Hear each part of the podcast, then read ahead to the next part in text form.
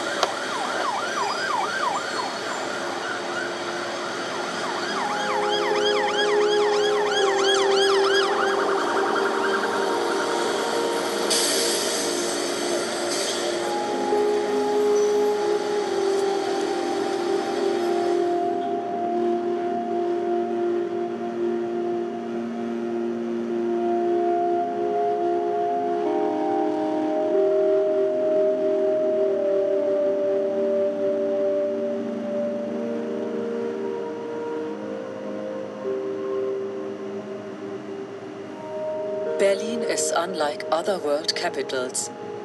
While Paris honors Napoleon, London, Lord Nelson, and Washington, Lincoln, Berlin is a city of where much of its historical landmarks are built on pedestal of shame and guilt for the mistakes of past generations.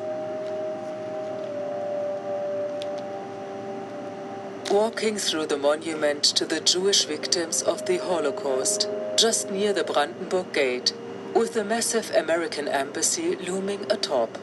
It is a vast plot of land, filled with 2,711 concrete stelae arranged in a grid pattern on a sloping field, that serves as a reminder of the collective historical guilt of the German people, as do the other memorials that lay just between the Brandenburg Gate and the Reichstag.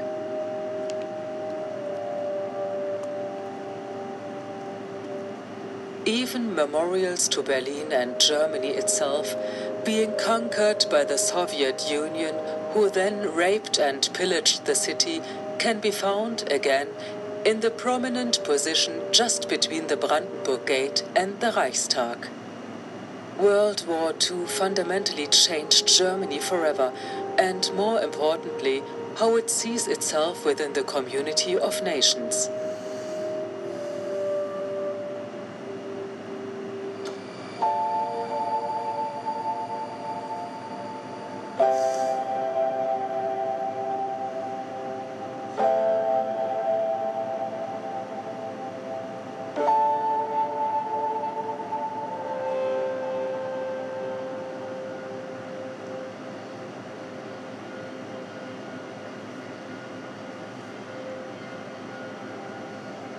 In reality, Berlin is not only the capital of a vassal state, but has been one of the strongest outposts of American hegemony in Europe for decades. Many in Germany have long understood that we are a country that has not had full control over our foreign affairs since 1945.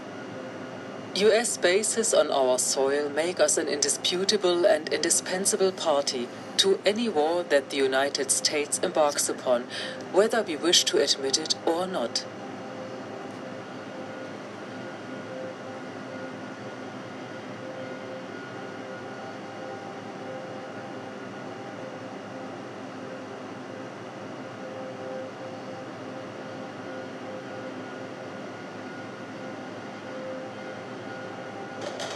This was the case during American invasions of the Middle East, incursions in Africa as well as in the current conflict in Ukraine.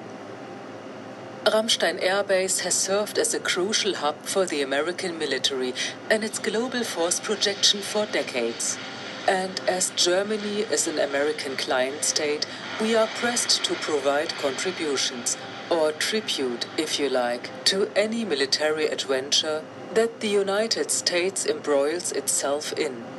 With the current conflict, the US Secretary of Defense Lloyd Austin demanded at conference held at Ramstein Air Base that German tanks, among other weapons and supplies, to be transferred to Ukraine for use against Russia. The will of the people, like in most countries, is irrelevant, as almost half of the German public was against sending the tanks and heavy arms demanded by Washington to Ukraine.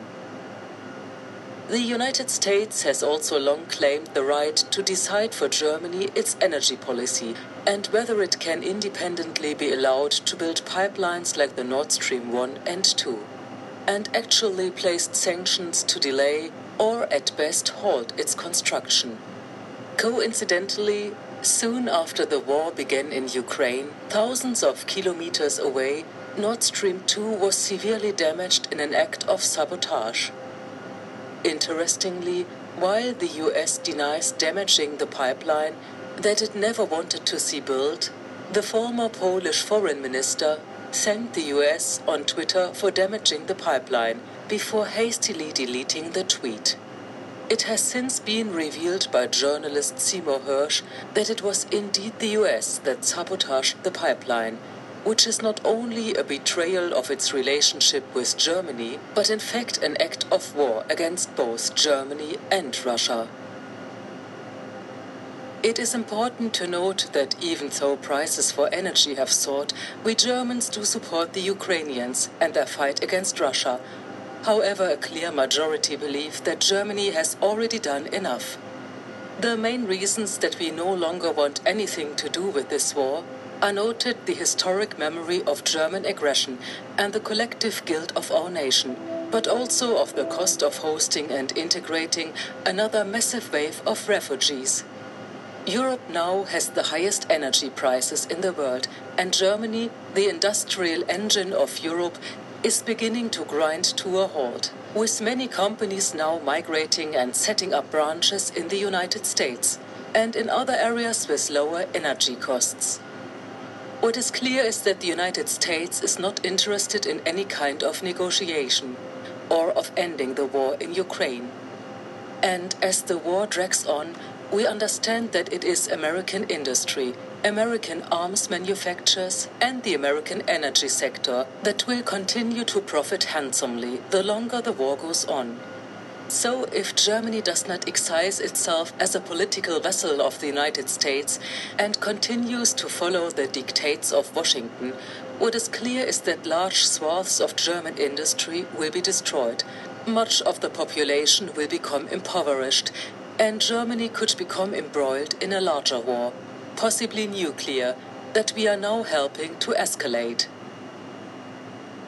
In manner, together, we'll be able to start the difficult work of rebuilding Ukraine, our cities, our economy, our infrastructure.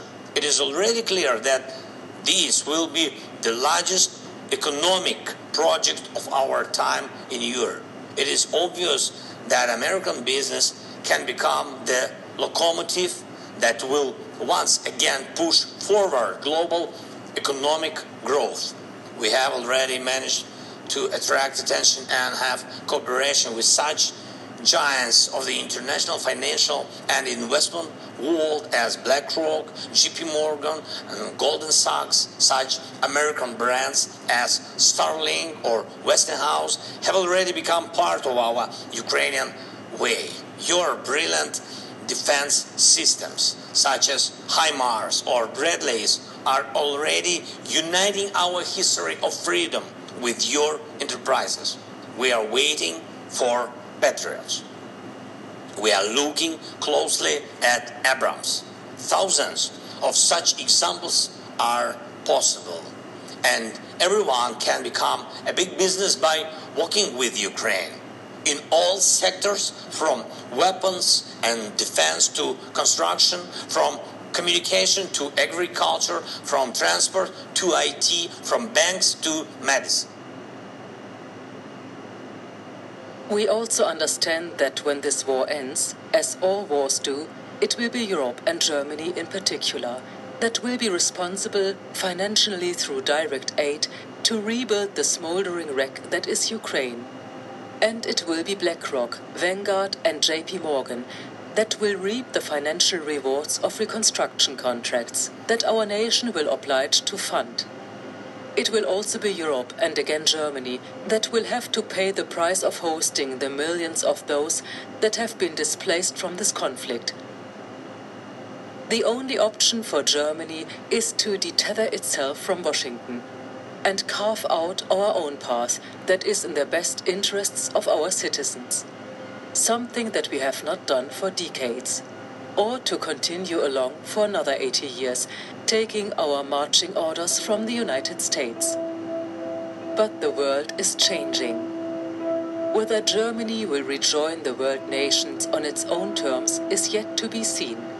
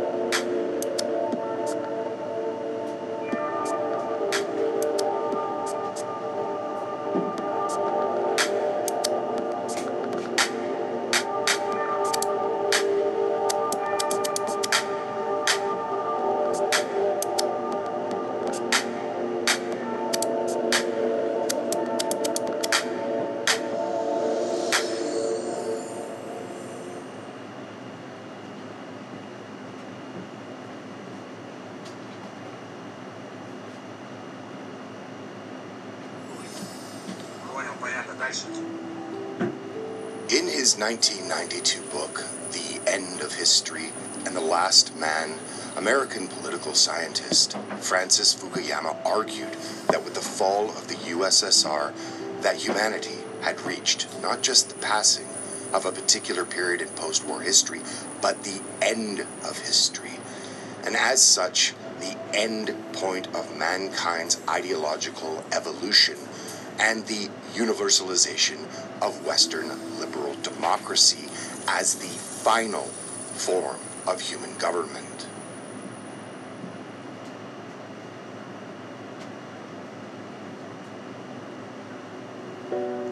This, of course, was not true, but it was the year 2022 that will mark the end of the post Cold War era and that of American unipolarity.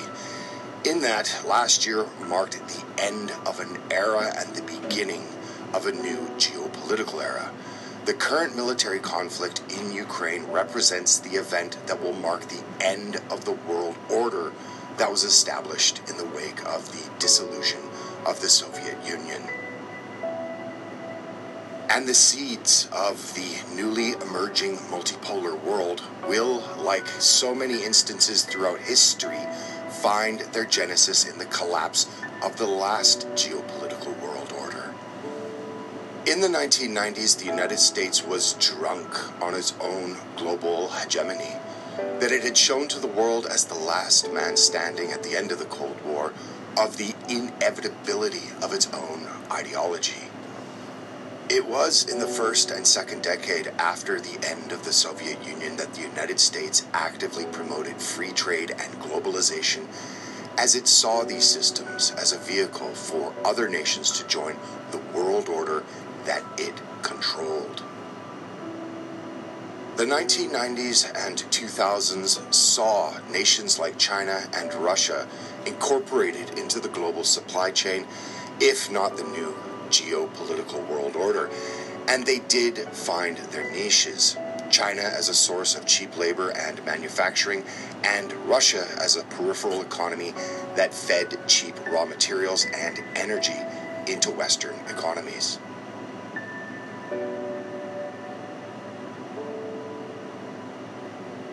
However, it became clear that in 2022, this vacation from the historic norm was over, and the end of history, as Fukuyama had called it, was over. The world now has resumed its usual pattern of competing powers using everything at their disposal to vie for power and position. And the unwitting architect of this global power and geopolitical transformation was the United States itself, as the globalized world that it had championed was not unfolding as it predicted.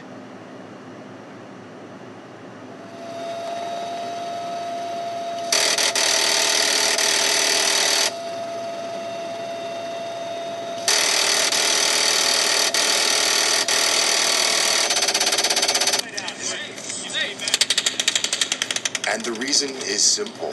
Firstly, the military adventures in the Islamic world, well, they did nothing to bring about the transformation or democratization of the region. But more importantly, many of the countries that had integrated themselves into the American led global order, also like many of the Islamic countries that the United States did invade, did not adopt American values as anticipated and instead became regional competitors and resurgent rivals rather than client states that America had hoped for.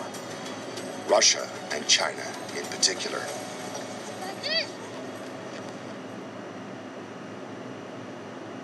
Every generation has had to defeat democracy's moral foes. That's the way of the world. For the world is imperfect, as we know. Where the appetites and ambitions of a few forever seek to dominate the lives and liberty of many. And as a result of these unfolding set of circumstances, the United States has clearly transformed its geopolitical stance as the leader of the globalized post Cold War order to one of great power competition, one of provoking geopolitical conflicts and attempting to reassert control over its wayward client states. The clear aim of American foreign policy over the past 10 years is not only to disrupt, but to destroy regional integration and, more importantly, to isolate rising regional powers. In Asia, it has been exerting maximum pressure to force its vassal states to decouple themselves from the targeted rival in East Asia, that being China, as well as its constant prodding of the Taiwan issue.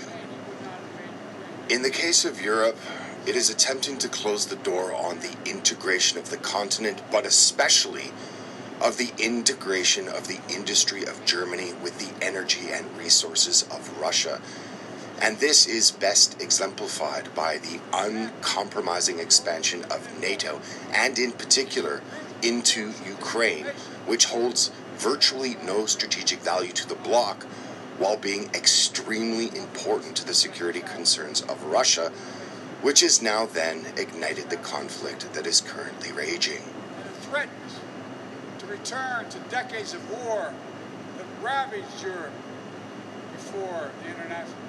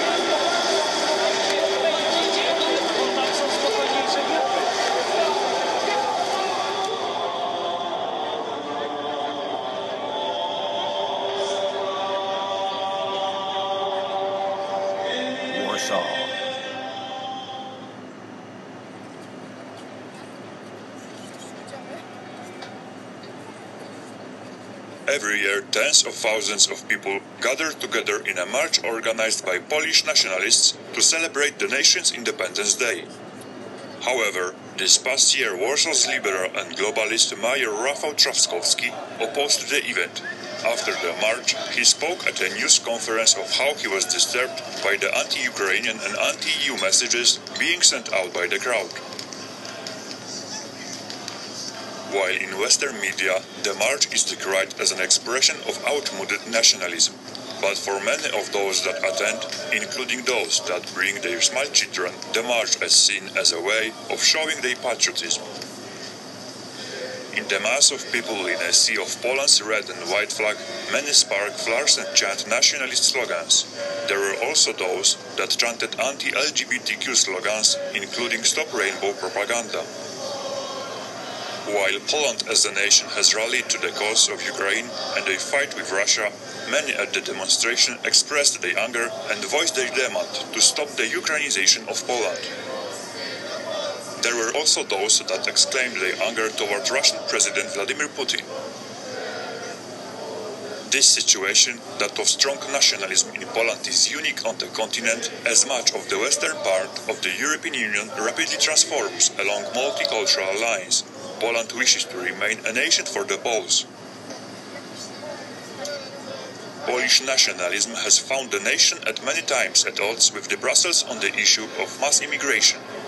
And thus, Poland's right-wing populist government has long been on the political fringes of the EU.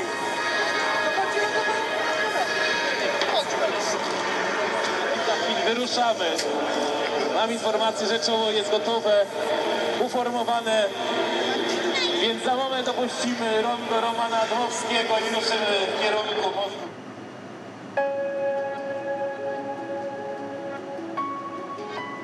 This has much to do with the fact that historically there have been times when Poland was completely wiped off the map, absorbed by other continental powers and their homeland subjugated by outsiders. Many Poles are very aware what it means not to have a free, sovereign state.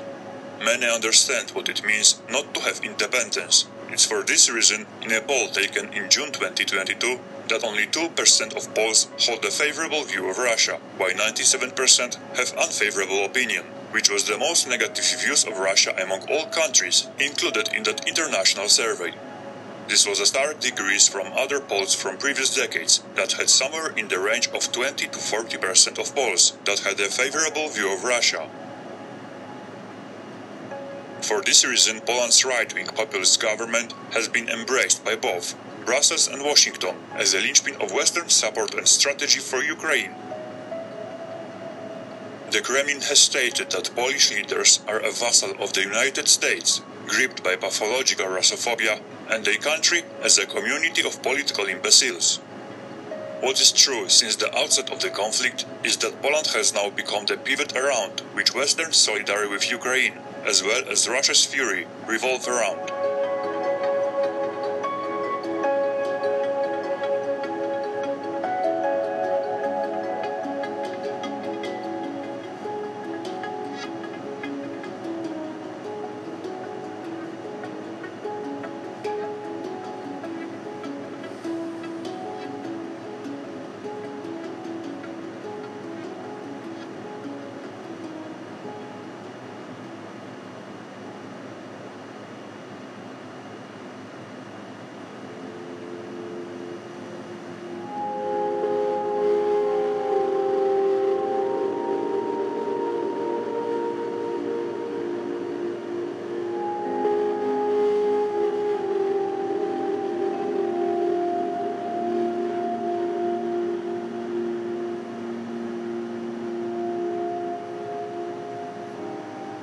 Fortify the county, Washington has doubled the number of US troops on the ground, as well as dispatching Patriot missiles to the country.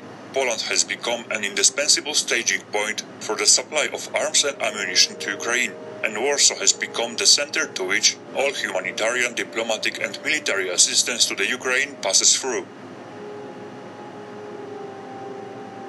Poland warned of being the eastern flank of NATO and in such close proximity to the current conflict that it could be inadvertently drawn into the conflict. Poles have rallied to the Ukrainian cause, and Poland has welcomed large numbers of refugees. But there are also lingering tensions over a Polish Ukrainian ethnic conflict during World War II.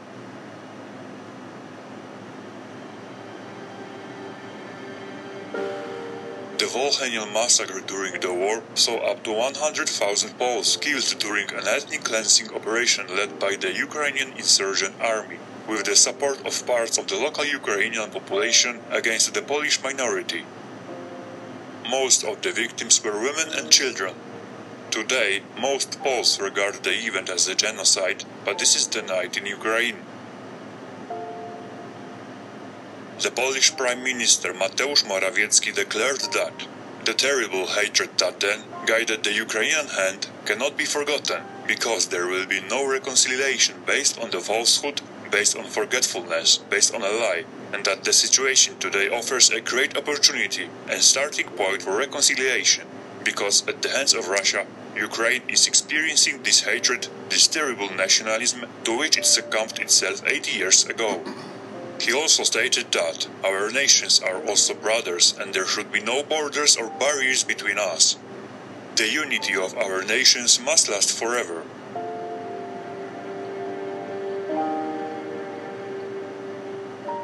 It is well understood that Ukraine will not be joining NATO or the EU anytime in the foreseeable future, and that in the future Poland could be the partner that Ukraine needs.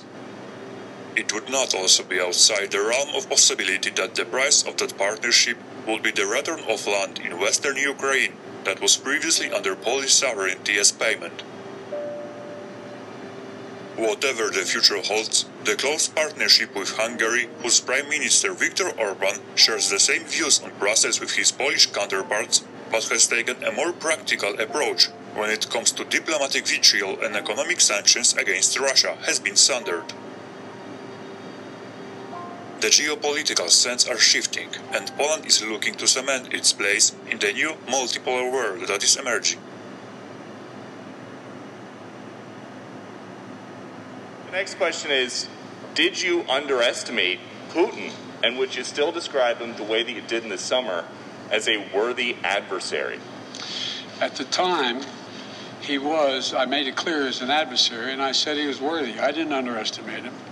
And I've read most of everything he's written. Did you read? The, I shouldn't. Say I'm not a wise guy. The, you, you heard the speech he made, almost an hour's worth of speeches, why he was going into Ukraine. He has much larger ambitions in Ukraine. He wants to, in fact, reestablish the former Soviet Union. That's what this is about. And I think that his uh, his ambitions uh, are are completely contrary to the place where the rest of the world has arrived.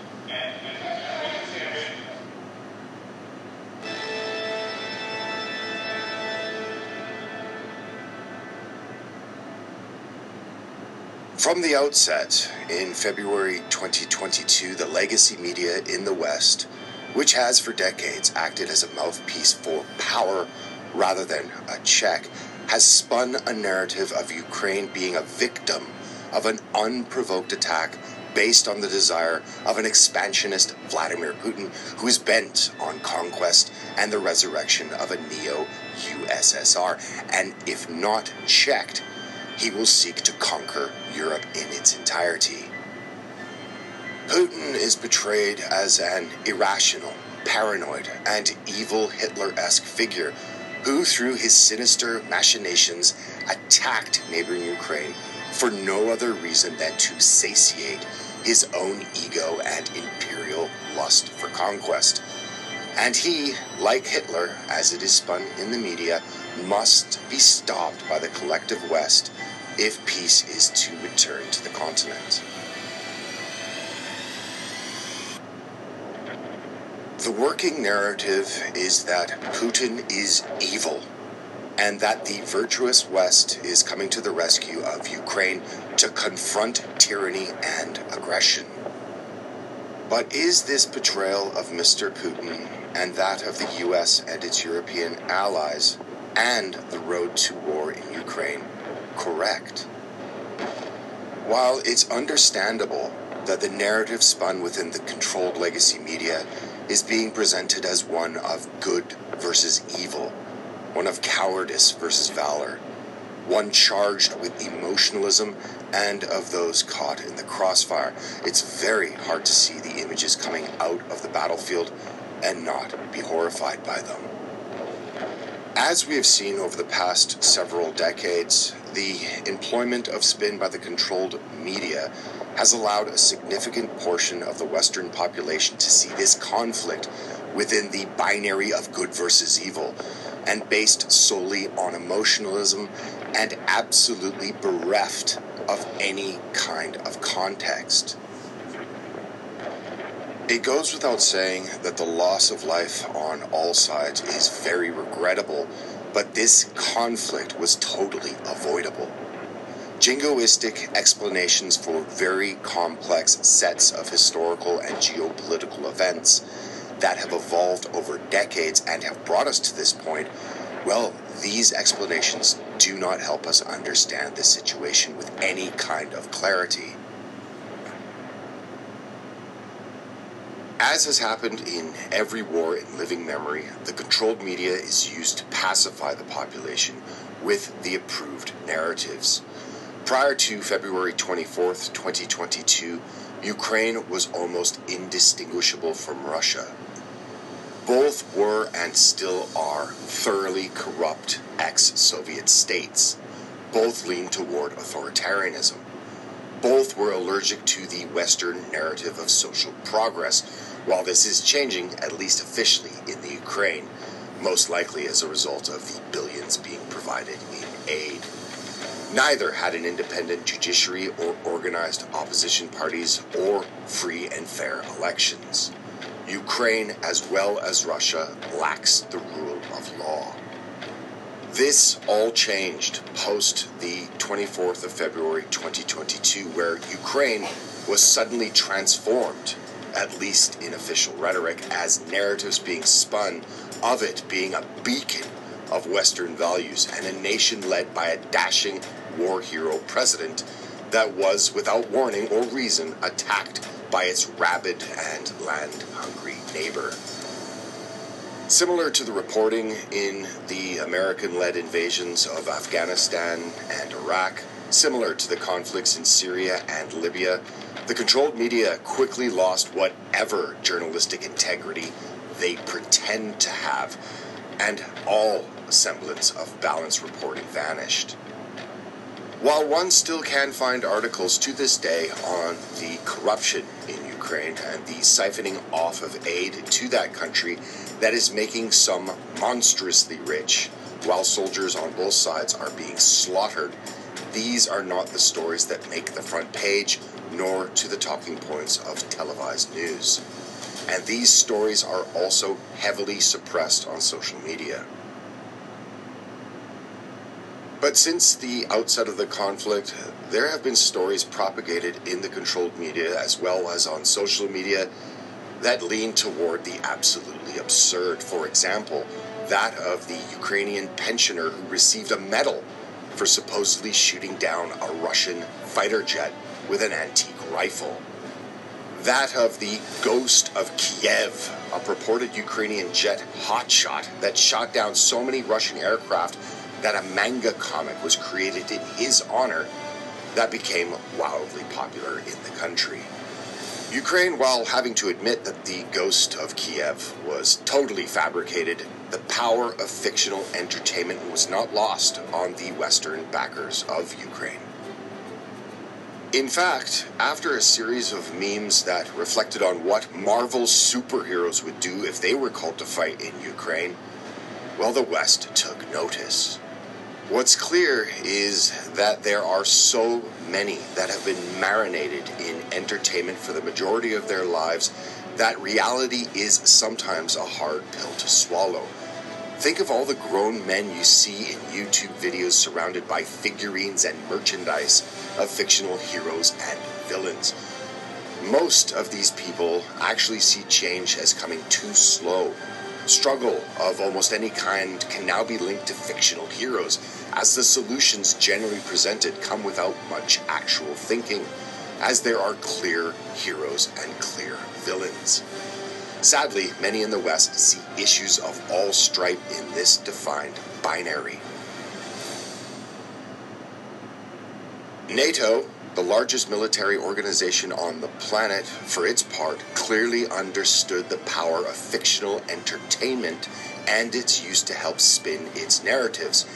In an official account of the military organization, and this is an actual tweet, and the link can be found in the description. NATO on Twitter proclaims that Ukraine is hosting one of the great epics of this century. We are Harry Potter and William Wallace, the Na'vi and Han Solo. We're escaping from Shawshank and blowing up the Death Star. We are fighting the Harkonnens and challenging Thanos. Or put another way, NATO are the heroes and Russians are the evil Lord Voldemort, King Edward Longshanks, the evil humans in Avatar, and Darth Vader. NATO are the Atreides and the Avengers. And this is kind of fitting as the term orcs is liberally applied to the rank and file soldiers across social media. Or put simply, the Russians are the villains.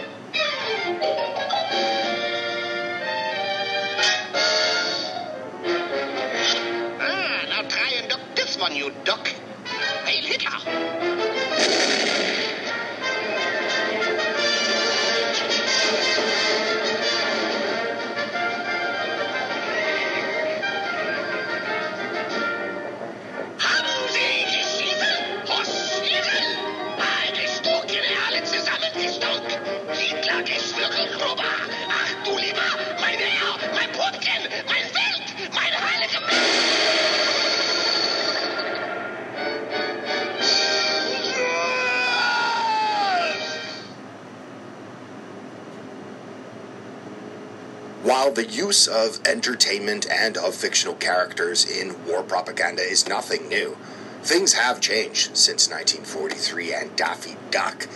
And of course, the next best thing would be to allow people to take part in such an information war themselves.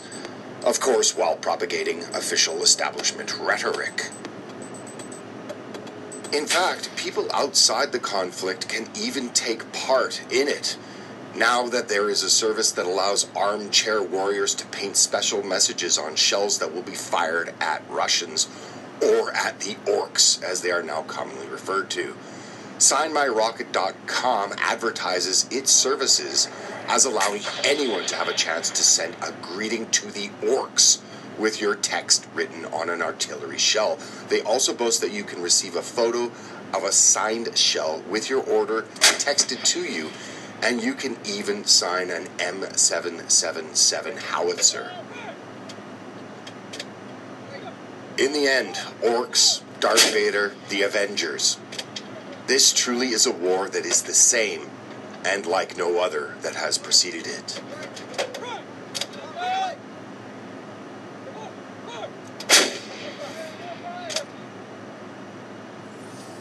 And the pity here is that this is what the carnage in Ukraine on both sides has been reduced to for public consumption in the West. Simplistic explanations for complex matters are what is peddled by the establishment and the media that they control. And there's a reason for it. Full spectrum dominance of the flow of information is crucial, as it allows for the propagation of correct think on issues and the manufacture of consent. NPR, the BBC, CBC, ABC, and many other broadcasters throughout the Western world are state funded news organizations. But even in the lead up to the war in Ukraine, big tech social media platforms only tagged Russian outlets like RT and Sputnik for being the same. But since the outbreak of the war, Russian news outlets and only Russian news outlets have been banned in many Western countries and across the board on social media.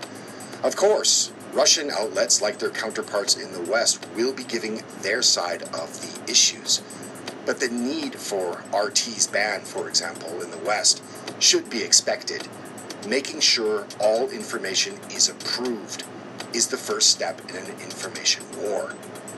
The next best thing would be to allow people to take part in such an information war, of course, while propagating official establishment rhetoric.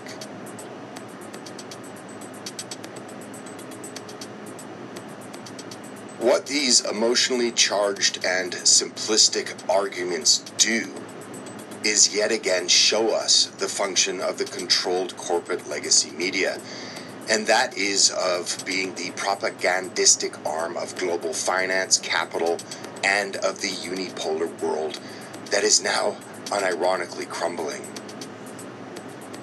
And what is a fact is that the current narrative that is being peddled is, in fact, a post facto explanation of both Russia and Putin, but as well of the actions of the United States and NATO.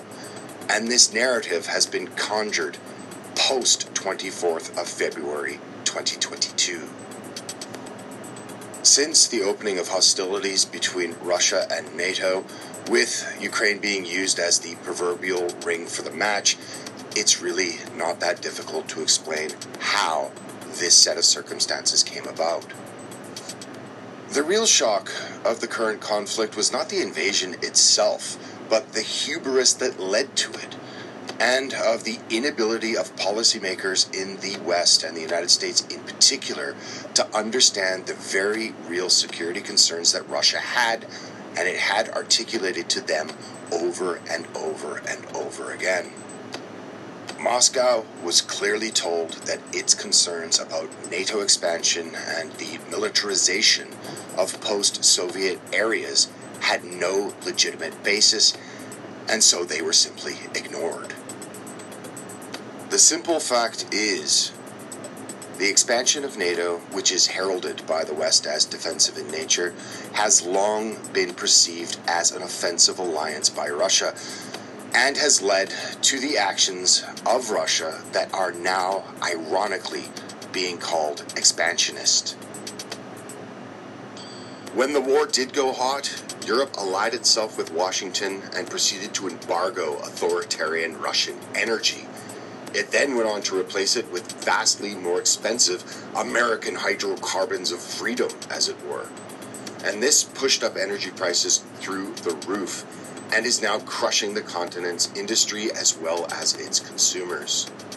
Joe Biden was very clear before the war even started that Nord Stream's fate would be decided by the United States when he stated clearly that if Russia invades, that means tanks or troops crossing the border of Ukraine, then there will no longer be a Nord Stream 2. We will bring an end to it. Europe has had to quietly swallow the fact that the United States, and in perhaps concert with Norway, being the culprit that sabotaged the Nord Stream 2 pipeline. And to add insult to injury, several EU states have attempted to help cover up this sabotage and the inconvenient truths that it raises to shield their greatest ally. What all of these decisions have shown is that the European Union places blind ideology and subservience to Washington before the interests of the people of its own continent. Put bluntly, Europe is now totally dependent upon the United States and its hegemony, and is subsidizing American geopolitical interests at the expense of its own.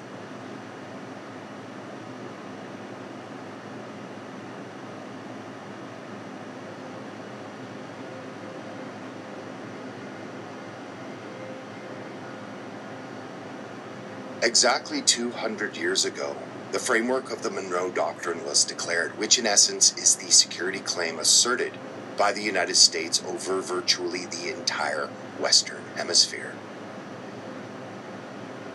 This cornerstone of U.S. foreign policy is well understood, and Washington has made clear to the world for centuries that were for a potential foe to place its strategic assets anywhere in the Western Hemisphere, well, that it is of great import to the security concerns of the nation.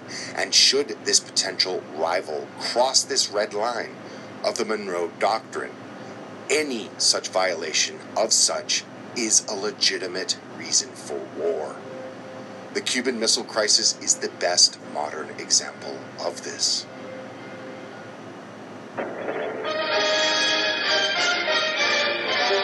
We now know that the Soviet Union, not content with Dr. Castro's oath of fealty, not content with the destruction of Cuban independence, not content with the extension of Soviet power into the Western Hemisphere, not content with a challenge to the inter-American system and to the United Nations Charter, has decided to transform Cuba into a base for communist aggression, into a base for putting all of the Americas under the nuclear gun.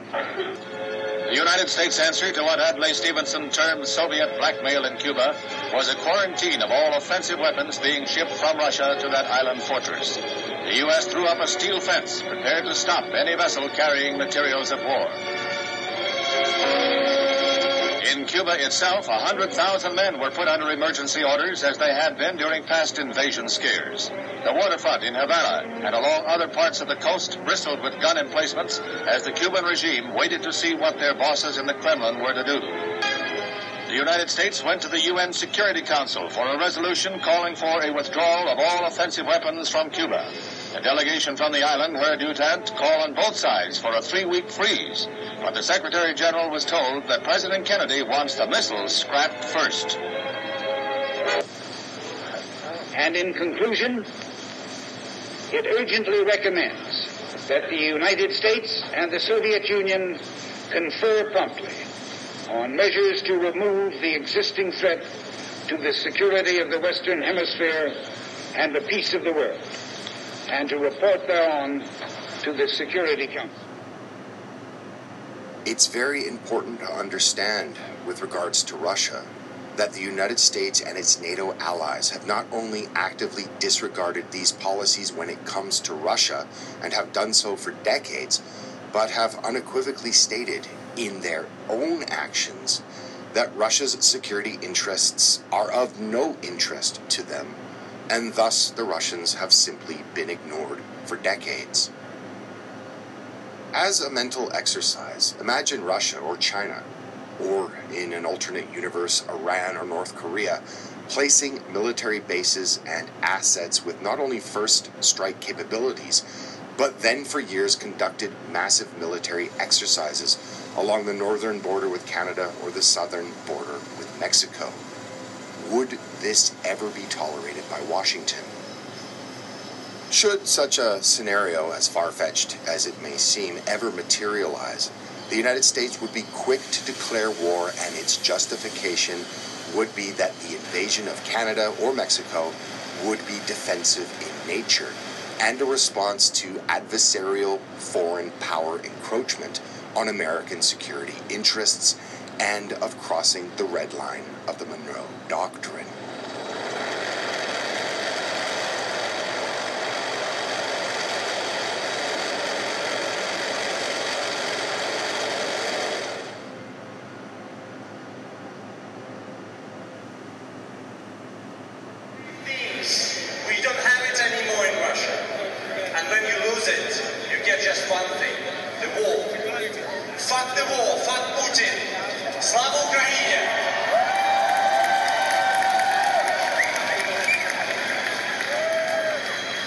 years ago, ten years ago, five girls went to a church in the center of Moscow. They sang a song for 40 seconds. Holy Mary, deliver us from Putin. And for that, they were arrested, prosecuted, and put in jail. Two of them, Nadia and Masha. Two years in a terrible Russian jail. The world leaders, the world celebrities, Madonna, Red Hot Chili Peppers, Sting, Paul McCartney, tried to convince Putin to free them. Nothing helped. But after two years, when they were finally released, they were famous. Everyone knew their faces, Nadia and Masha. So the show you're going to see tonight is based on Masha's book, Riot Days. It's a book about personal courage, personal strength, how to resist in the most unhuman circumstances in Russian jail. So Masha Alyokhina will be here tonight. And to come here, she managed to escape from Moscow where she was under home arrest. I know how she managed to cut her electronic bracelets and without any passport, she crossed the border and she's here tonight. Maria Alyokhina.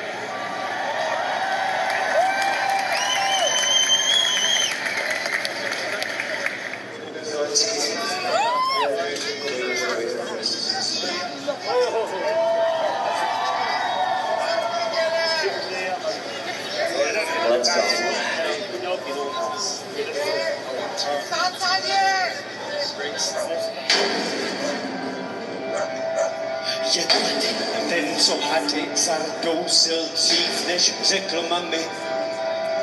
Je tady ten, jenž dráhu stvořil mléčnými zuby. Je tady ten, co lva si oblékl pohled do tlamy a uvidíš božskou sílu muže, co s 50 ženami sdílel lože. Dveře, otevře si to kořán, ten jehož jméno pořád omíláme dokola, detailem je ověnčený činů pán. Ten jehož mocná paže naši zemi držela, dveře, otevře si do kořán, ten jehož jméno pořád omíláme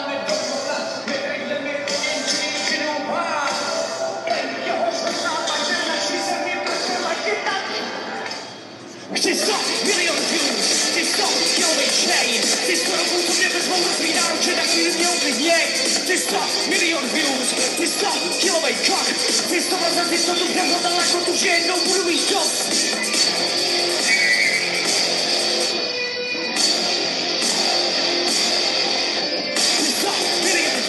Chcesz co? Zdjąłej chain Chcesz skoro butu mnie wezmą rozwinęłam Czy tak milionowych jek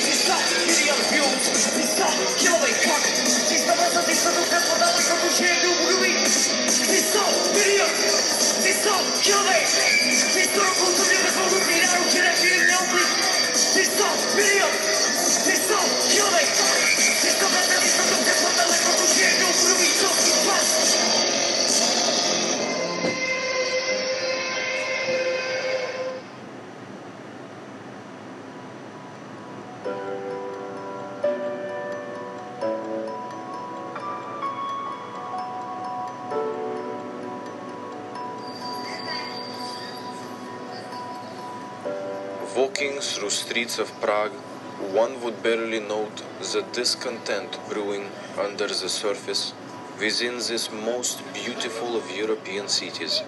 But the problems and economic blowback from the Russian invasion of Ukraine has found its way to the Czech Republic's capital, as it has to many other cities across the continent. But like every nation in Europe, the story is intertwined with the long memory horizon that the people of these lands have, and it shapes not only the present, but will shape the future. As with Germany and Poland, the Czech Republic has a long and complicated history with Russia that goes all the way back to the 1600s and the Thirty Years' War. That, when finished, saw half of the continent in ruin. During this time, what was left of the Czech people sought out any ally they could, and were the most ardent supporters of Pan-Slavism, which was the concept of subordinating all Slavic people under the protection of Russian Tsarism. The reason for this was that Russia had championed the cause of protecting Slavic nations from the interloping of German, Hungarian, Austrian, and Ottoman powers in Eastern Europe. Through the centuries, Russia played a key role in the formation of the Czechoslovak state and the national army of the country. Even though the Cold War ended 30 years ago, there is still a large imprint of the Soviet Union's domination of Eastern Europe in the collective consciousness of the region. In the Czech Republic, in particular, there is an acute memory of the violent suppression of the Prague Spring protests of 1968 and then the military occupation of the country for the next 25 years. However, since the end of the Cold War, relations between the two nations have been relatively good, even if many still harbor distrust of Russia as a result of Soviet era conflict within the country. In modern times, the Czech Republic sits comfortably in the heart of Europe. It is not on the front line with Russia like Poland and has a more nuanced approach when it comes to its dealings with Russia. Miloš Zeman, president of the Czech Republic since 2013, and his breaking with NATO and the EU's Ukrainian policies has led to him being described as one of the European Union's most Kremlin friendly leaders. In 2015, he described his visit to Moscow as an expression of thanks that we in this country don't have to speak German. He also described the war in Donbass from 2014 until the Russian invasion of 2022 as a civil war between two groups of Ukrainian citizens with foreign support.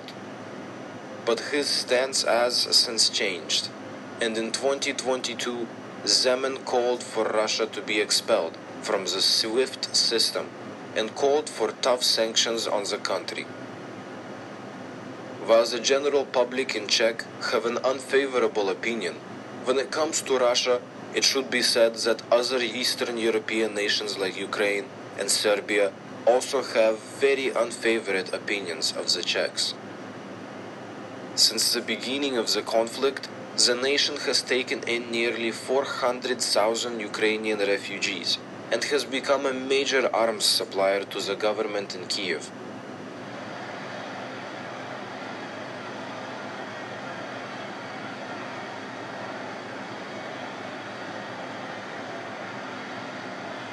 Despite the vast majority of the nation's media, as well as what appears to be a majority of the population, signaling their unquestionable support for Ukraine, many in that same media gasp in horror at the large amount of support that Russia has within the country, and that there are many Czechs that understand the Russian point of view. This support of Russia, so the national media explains, is made up of motley collections of populist, communist, and anti communist, both left oriented and right oriented persons, as well as individuals from both Christian and atheist circles. Also, those that hold disdain for NATO and the EU, and of course, what they term as the stubborn anti vaxxers. The collective establishment was stunned when approximately 70,000 Czechs took to the streets in a massive demonstration in Wenceslas Square in the heart of Prague in late 2022. The official reason was to protest the steep rise in energy prices, but the rally was also used to chant pro Russian messages of support. On the stage, this politically desperate group of people railed against NATO, the US, the EU, and the government's pro Ukrainian policy. It should be understood that many in the demonstration were not pro Kremlin, but are very worried about the economic fallout of the sanctions being placed on Russia, as well as the steep rise in inflation, and how it will affect them personally, They also believe that the political posturing of the government did not have the country's best interests at heart. Many Czechs believe that the government has prioritized the situation in Ukraine over its own citizens.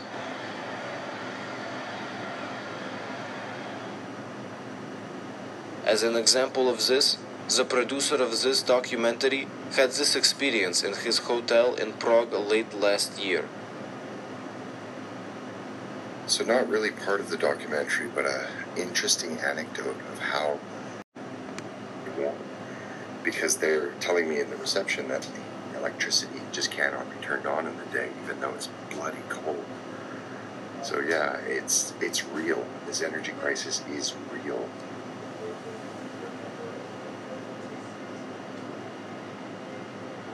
Piotr Fiala, the current Czech Prime Minister, retorted that it was the protesters themselves that did not have the country's best interest at heart.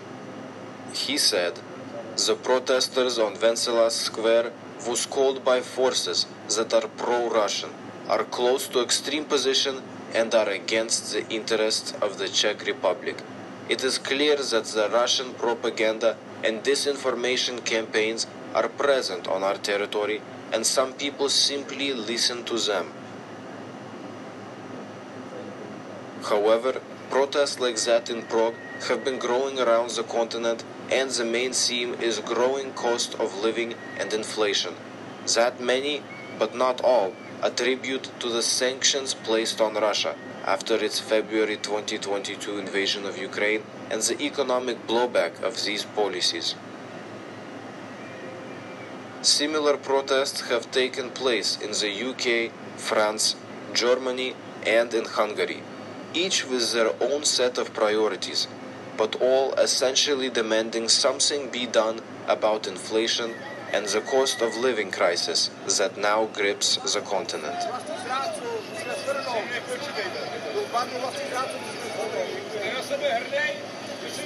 Jalo nie bilety nie ma widoki! Jalo! A mój idiotę z kurwa! Przeważnie ja sobie boją narodową antykomunizmu, ja? Roka półko dostał!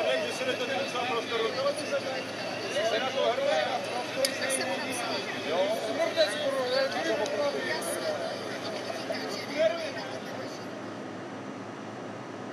Thank you.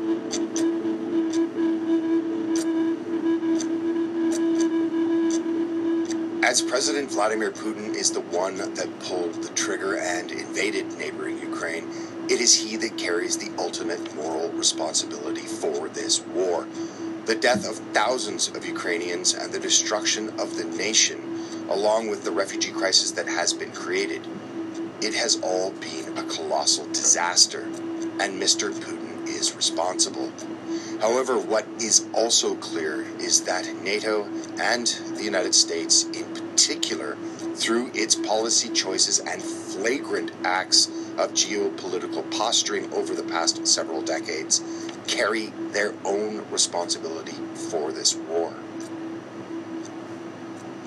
I, I, do think there have been dramatic changes. I had a chance to visit with some of the analysts and operators upstairs, and we talked about the visit that Barbara and I had to uh, the Soviet Union, what used to be the Soviet Union. I got to learn to say Russia now, but uh, but with uh, with Yeltsin, and I think that the work of this agency and of the intelligence community uh, through the years really probably will never get the credit uh, that it deserves for for affecting these changes, for your role in bringing about these changes and having presidents hopefully make informed decisions on the world we the world we face. But we did manage to work out uh, with Yeltsin a treaty uh, over there, finalize a treaty that many here in one way or another uh, contributed to.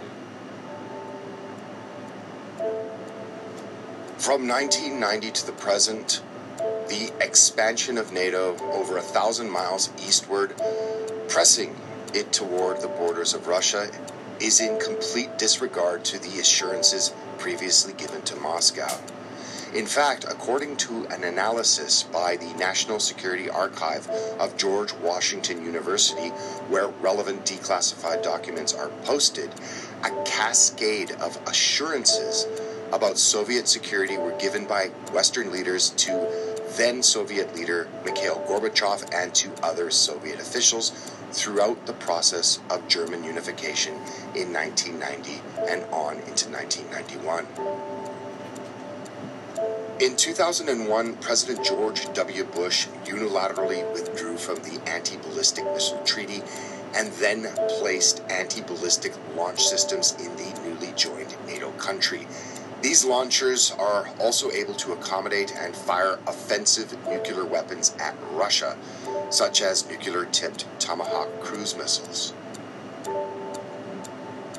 In 2008, the Bucharest Memorandum was announced by NATO with the express intent of bringing both Georgia and Ukraine into NATO.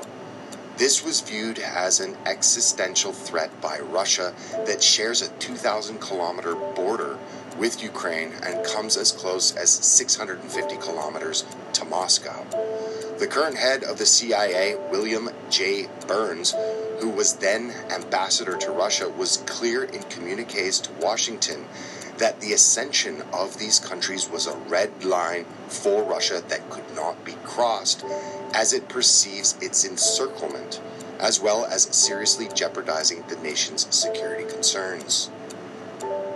Again, in 2008, just four months after the announcement of the Bucharest Memorandum, Russia entered into the so called Five Day War with Georgian forces. And these forces had been armed, funded, and trained by the United States. It should also be noted that the invasion occurred just days after the United States had led a 2,000 man military exercise in Georgia. It's widely understood that this action was taken to signal the United States and NATO that Russia would not tolerate hostile NATO states that share borders with it, which at the time the Georgian government was. And as expected, the controlled legacy media in the United States characterized this clash as an unprovoked invasion. Between 2013 and 2014, the United States helped to build a foundation for and while the full extent of its involvement may not ever be known, the United States may have directed and instigated the Maidan Revolution, which was an armed coup against the pro Russian democratically elected government of Kiev, and then replaced it with an unelected Ukrainian ultra nationalist pro Western one. What we do know with absolute certainty is that a month before the coup, in now leaked hacks of a phone call between then Assistant Secretary of State Victoria Nuland and U.S. Ambassador to Ukraine Jeffrey Pyatt, well, it shows that the U.S. was working behind the scenes to determine who would replace the sitting democratically elected president of Ukraine after the violent coup that it helped foment. And in her words, in Victoria Nuland's own words, that the United States would help midwife this new post coup government. Without a shred of irony, the controlled media didn't focus on the content of the phone call and the political implications of the US's involvement in the coup, but then focused on the source of the leak and of Miss Nuland's responding to possible objections by the European Union by stating F the EU. In 2014, in response to the violent overthrow of the Ukrainian government, Russia annexed Crimea as it feared it would be cut off from its vital warm water naval base in Sevastopol. The 2014 Minsk II agreement, it was a feign by the countries that brokered it. France and Germany were supposedly trying to help halt the conflict that began when Russian backed separatists seized large swaths of territory, the same territory, incidentally, that is now being contested. But this peace agreement was brokered on lies.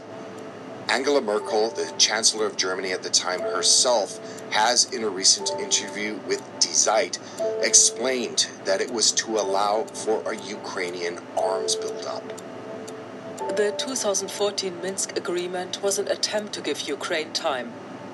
It also used this time to become stronger, as you can see today. Strangely, now that Germany has claimed credit for derailing the Minsk II agreements, the Ukrainian President Zelensky has himself claimed that he personally refused to implement the deal for peace in Donbass. Zelensky said he viewed the agreement as a concession on Ukraine's part and never once actually sought to implement them. Instead, they were merely used to exchange prisoners with the two breakaway Donbass republics. Whoever is at fault for the lies that led to the collapse of the Minsk II agreement, Ukraine's failure to implement the agreement, which would have seen the breakaway territories reintegrated into the country, but retain special status, has ultimately led to the ongoing conflict. Since the violent overthrow of the democratically elected government of Ukraine in 2014, the US led NATO alliance had begun a massive military aid program to help with what the State Department called the interoperability with NATO. Why this is important is then Ukraine was not part of NATO, nor is it now. But NATO has held countless military exercises directed toward Russia which included live fire drills to simulate attacks on Russia's air defenses.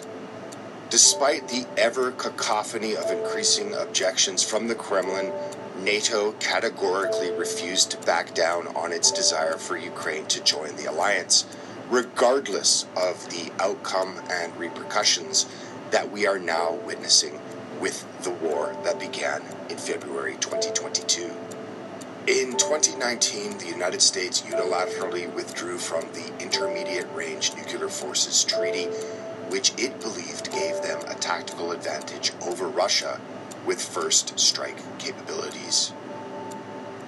Ex Israeli Prime Minister Naftali Bennett confirmed that a peace deal that he had brokered in March of 2022 had all been agreed upon However, the peace plan was scuttled by Washington as it vetoed the agreement, and that, in his words, the U.S. and its allies decided to keep striking Russian President Vladimir Putin and blocked the agreement. Remarks, of course, that he has since walked back. What this does show though, with absolute clarity, is that decisions about this war are not being made solely by the government in Kiev or Kiev, as it has been rebranded in the English speaking world, but ultimately in Washington and in London. In sum, this is just a brief synopsis of the countless provocations by the United States and NATO against the security concerns of Russia security concerns that they completely disregarded. And these provocations are such that had Russia directed the same level of geopolitical antagonism toward the United States, war would have long ago been sparked. Any kind of compromise or any kind of negotiation has been resoundingly rejected by President Zelensky of the Ukraine and the consequential results of this policy has seen much of his country and its people laid to waste. What is of most import is that the United States and its NATO allies have engendered in the post coup government that it helped midwife in Ukraine an uncompromising position with its relations with Russia and then put the nation on course that has led to this war. Had the United States been encircled and provoked even to a very minuscule degree, as has Russia, it would call its actions to secure control of territories that it borders and making them free of offensive threats as one of national security. And such actions would not be spun by the American media as the delusions of a madman president bent on expansion but one of a president securing the security of its nation. Again, it should be clear that the ultimate moral responsibility for this war rests on Russian President Vladimir Putin, as he is the one that gave the order to invade neighboring Ukraine. But the United States and NATO clearly did more than their fair share to build the groundwork for the destruction and death now being visited upon the Ukrainian people.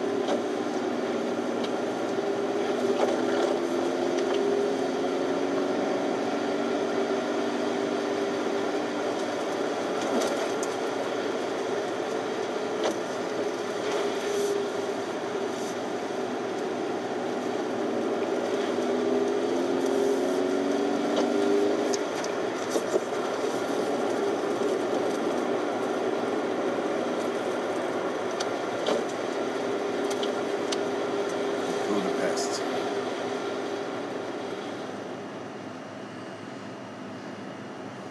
At the end of a six day fight that astonished the world and shook the Kremlin to its foundations, Hungary was free. Free to fraternize on its own borders, and Russian supplies to the stricken city of Budapest along roads littered with burnt out red tanks, disabled by almost unarmed men fired by passion for liberty. Flaring swiftly from student demonstrations into open revolution, the pent up hatreds of oppression sent Russian might reeling and forced withdrawal of the red yoke. But even as these scenes were recorded, rumors flared of the re-entry of Russian forces and new fighting. The beautiful city of Budapest, scarred by conflict, again faces a Russian onslaught, even before the debris of the fight for freedom is cleared from the streets. In startling developments, Hungary broke with the satellite Warsaw Pact military alliance, announced neutrality, and pleaded for priority on the United Nations agenda. Then word came that Russian forces were massing, and all communication with the West was cut off.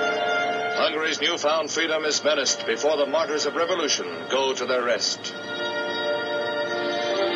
A wave of outrage and protest sweeps across free Europe in the wake of Russia's bloody stamping out of Hungary's anti-Soviet revolt. In West Berlin, torches lit a mass meeting of thousands. In Paris, angry crowds attacked the stone fortress that houses the French Communist Party, setting fire to the massive structure during a four-hour riot. Holland, after a nationwide moment of silence and sympathy for Hungary, crowds stormed Communist Party headquarters in Amsterdam. One of the most orderly cities in Europe saw angry fighting, a fiery demonstration that summed up the continent's reaction to the Red Army's sack of Budapest.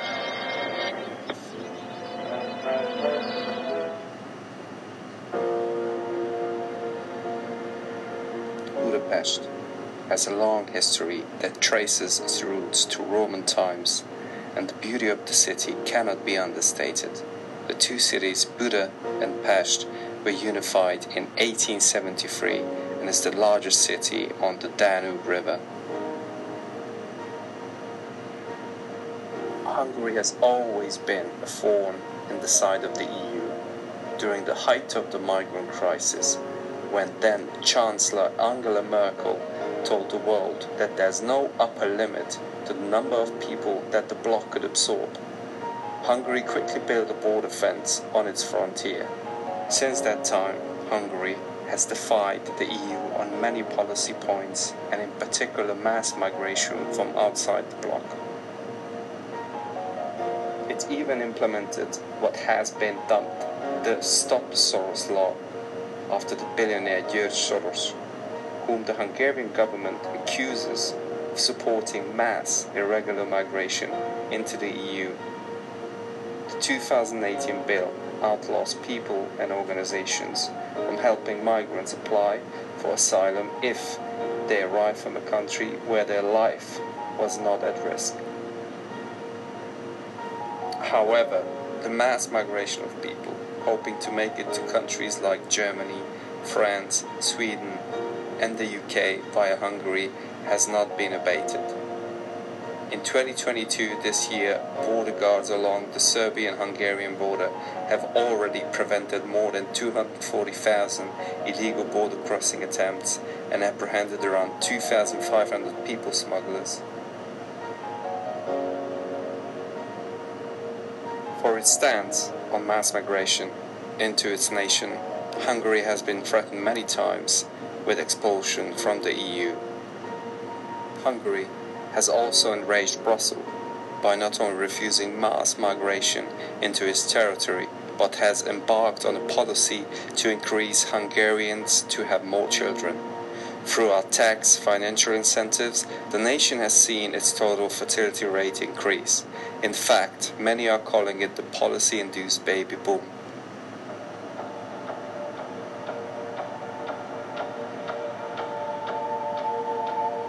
While at home, the current Prime Minister of Hungary, Viktor Orban, is seen by many as corrupt.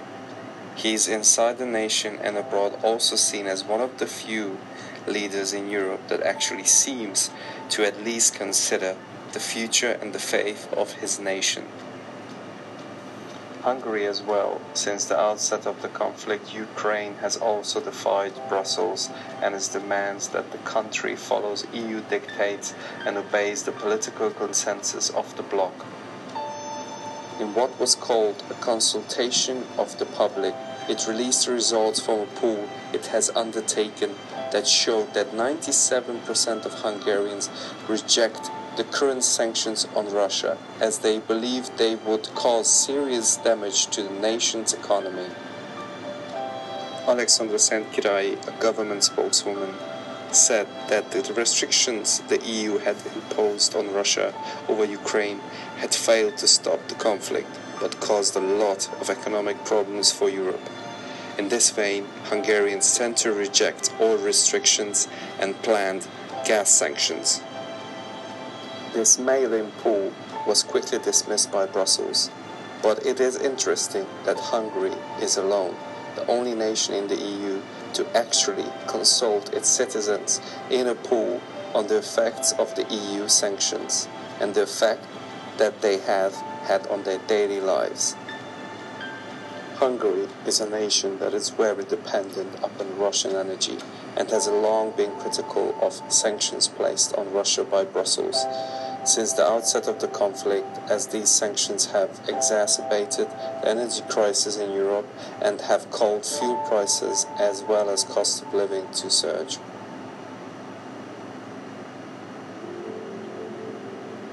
Hungary has also blocked EU sanctions on the Russian nuclear industry, as nuclear energy is essential to the country, and to allow the sanctions would be devastating to the country. Hungary has also been very much vocal about what it calls the brutal military draft in Ukraine, meaning the press gang rowing Ukraine conscripting any man they can find, but in particularly forced conscriptions of Transcarpathian Hungarians. The Hungarian Foreign Minister Peter Szijjártó bluntly stated that Kiev crisis is not our war, but it hurts the Hungarian people. He also said that peace is rarely spoken about, and those who talk about it are even stigmatized and criticized. And like Poland, there is a significant ethnic minority of Hungarians living in the Transcarpathian region of Ukraine. And because of this, and the Ukraine laws that discriminate against non Ukrainians in many spheres of public life, there have long been simmering tension between Budapest and Kiev. Ukraine authorities, for their part, have expressed anger that Budapest is undermining its authority through policies, including offering Hungarian citizenship to ethnic Hungarians that live in Transcarpathia. Having broken ranks with Brussels on many key policy issues, there are many, including Luxembourg Foreign Minister, the Dutch Prime Minister, and many others, that have called for expulsion of Hungary from European Union. How that would happen, however, is another story, as there are no legal instruments to expel a member nation. Poland has long been accused of being Hungarian's co-conspirator in bucking policy emanating out of Brussels, and in particular its demand that both nations be made open for mass immigration.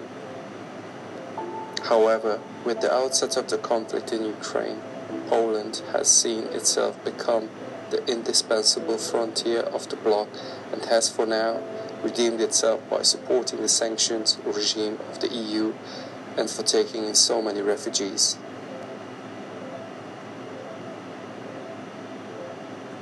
Hungary, on the other hand, is the outsider that refuses to come to heel by looking out for the interest of the Hungarian people first.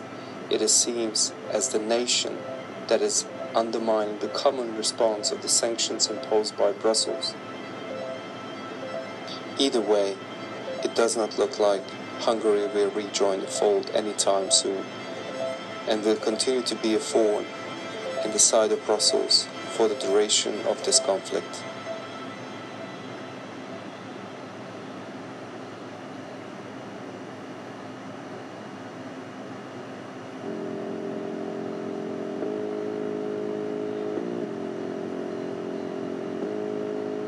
What's clear is that the aggressive policies of the United States and NATO over the past several decades laid the groundwork for the conflict that is currently playing out today.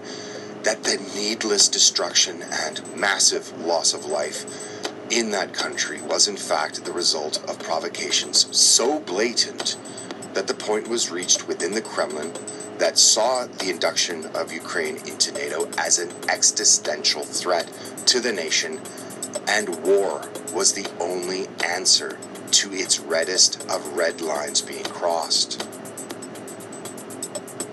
However, context, history, and balance is all but absent from the accounts of the Western media. All that is spun is of an innocent nation being attacked without reason, without cause, or without warning. That Russia is helmed by a madman and that Putin needs to be held in check by the West in the very same manner as was Adolf Hitler, and that NATO and the United States only seeks peace, stability, and the spread of its progressive values abroad. The provocations by the United States and NATO against Russia, had they been directed toward their own security concerns, would have long ago been casus belli for war. The rank hypocrisy, blunderous policy toward Russia, and the total dismissal of its security concerns are, in fact, what has led to the current conflagration. As both sides dig in their heels looking for total victory, and with the West providing a blank check to Ukraine, and both sides providing the cannon fodder, a negotiated end to hostilities seems almost impossible. The Ukrainian landmine was laid when the Soviet Union collapsed. Foreign policy experts grounded in realism understood this and that the disagreements over whose territory belonged to who and how they should be divvied up has smoldered since 1990. U.S. foreign policy analysts, again those grounded in reality, have been sounding the alarm for a quarter of a century that to continue to expand the NATO military alliance to the border of a major power armed with nuclear weapons would not end well. And the current war in Ukraine is definitive proof that they were right, while those that continually disregard the security concerns of Russia were not. Again, it must be reiterated and stressed that Vladimir Putin alone is ultimately responsible for this war as he is the one that pulled the trigger. The destruction of property, of infrastructure, of lives, and of the peace. Vladimir Putin is ultimately responsible, but he is surely not alone in helping bring about this catastrophe to Ukraine. With regards to the Russian state, what's clear is that internally it leans heavily toward authoritarianism. No one should deny this or obfuscate this fact. It lacks open, clear, and fair elections, an independent judiciary, clearly delineated civil liberties, organized opposition parties that are free from persecution, as well as the rule of law. Russia has none of these. But neither does the Ukraine, and this is demonstrably true, whether the establishment or their talking heads in the controlled media admit this or not.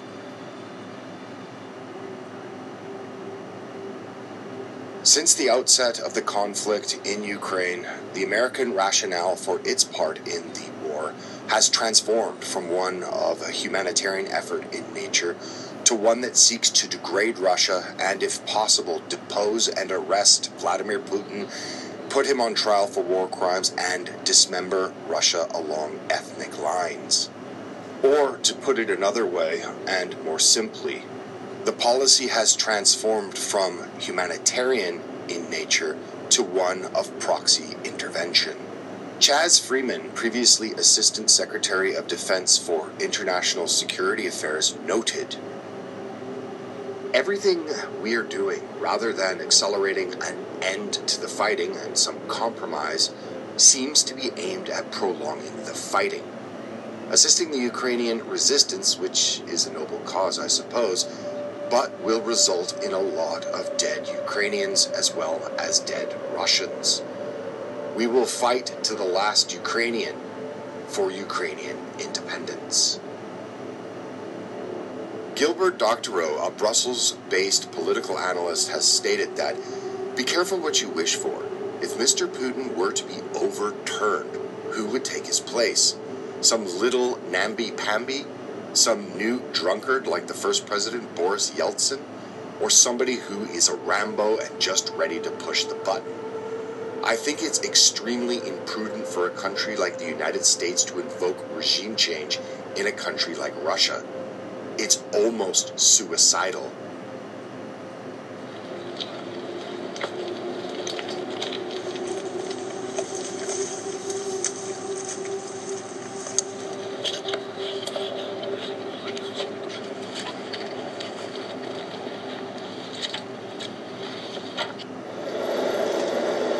Fact, at the time of publishing, the United States has allocated $113 billion in aid to Ukraine since the conflict there began last February, around 60% of which went to the country's military, which is equal to the entire military budget of Russia. In fact, it is on par with the military expenditures of the United Kingdom, Germany, France, and Japan. Moreover, a classified report last year found that the Pentagon was unable to keep tabs on tens of billions of dollars worth of weapons sent to Ukraine. Details of that report were revealed, apparently inadvertently, in a hearing of the House Arms Services Committee in Washington in late February 2023.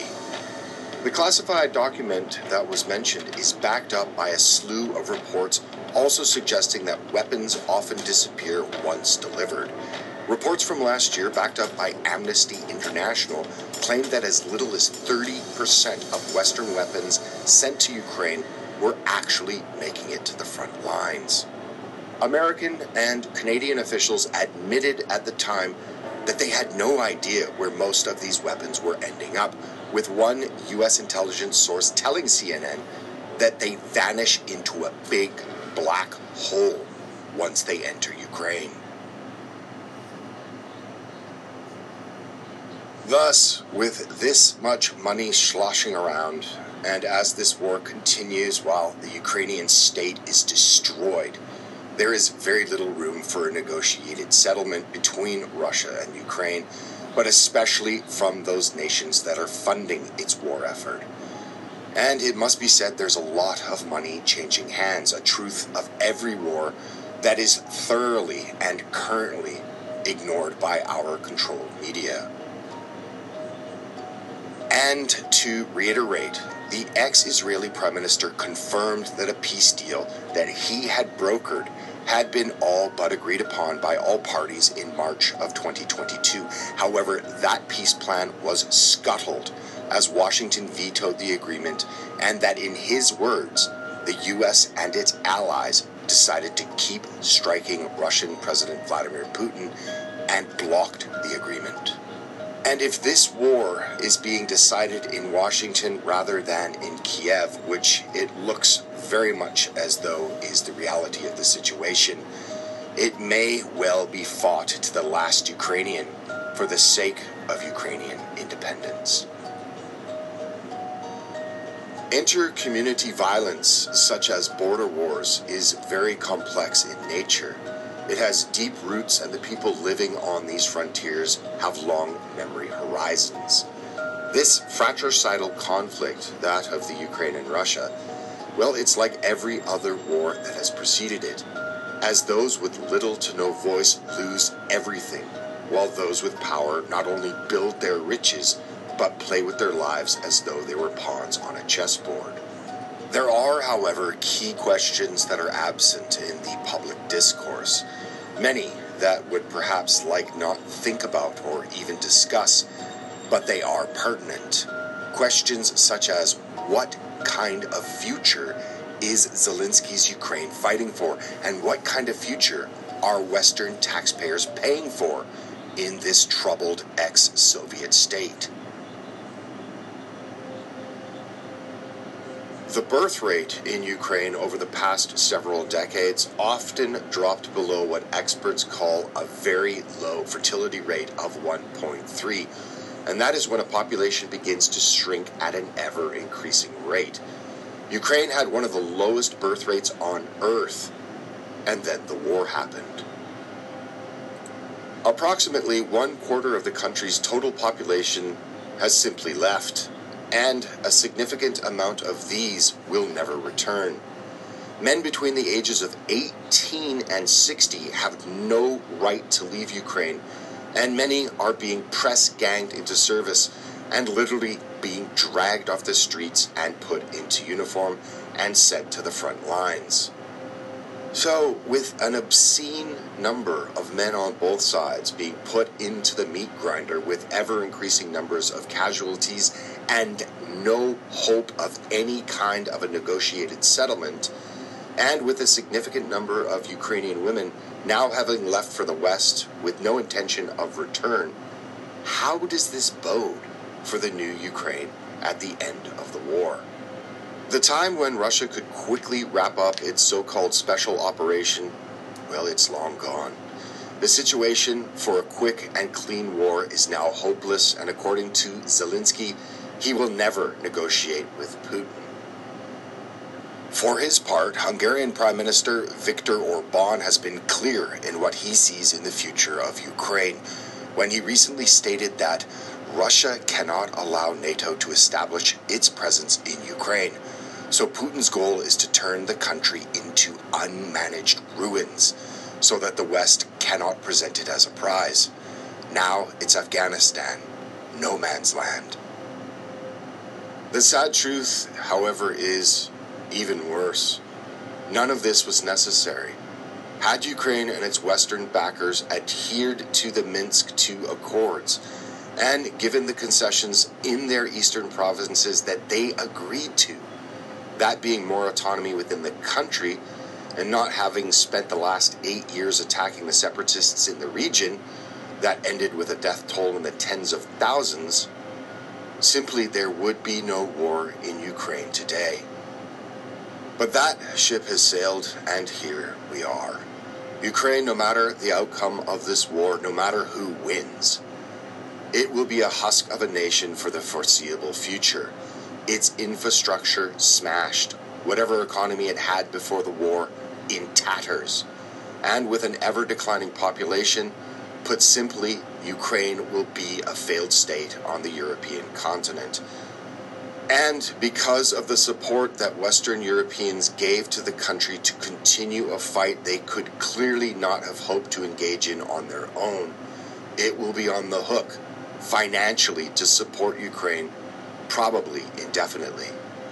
Perhaps the Hungarian Prime Minister, Viktor Orban, is correct that Europe needs its own military bloc free of American influence.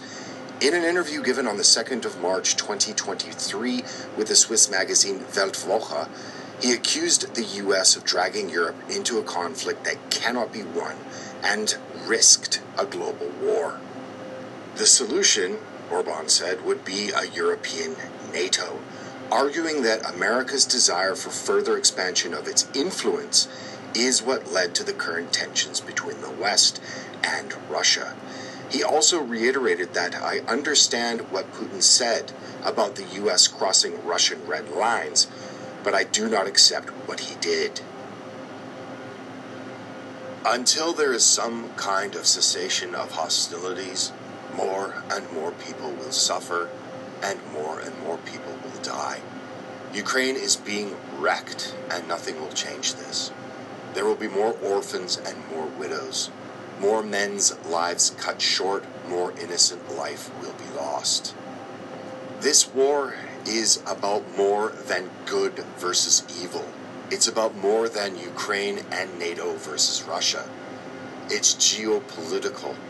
It's about power politics. It's about finance.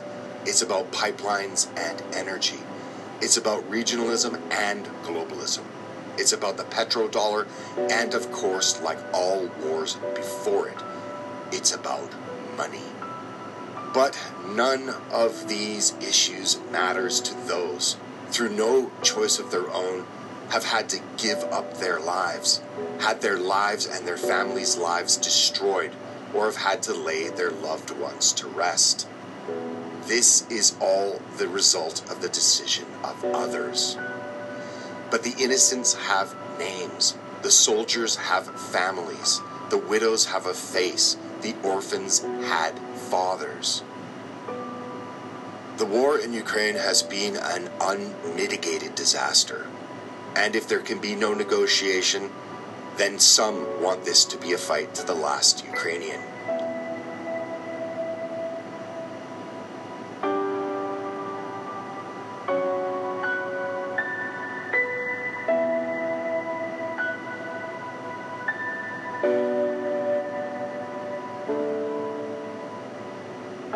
Consequences of this war will be far reaching.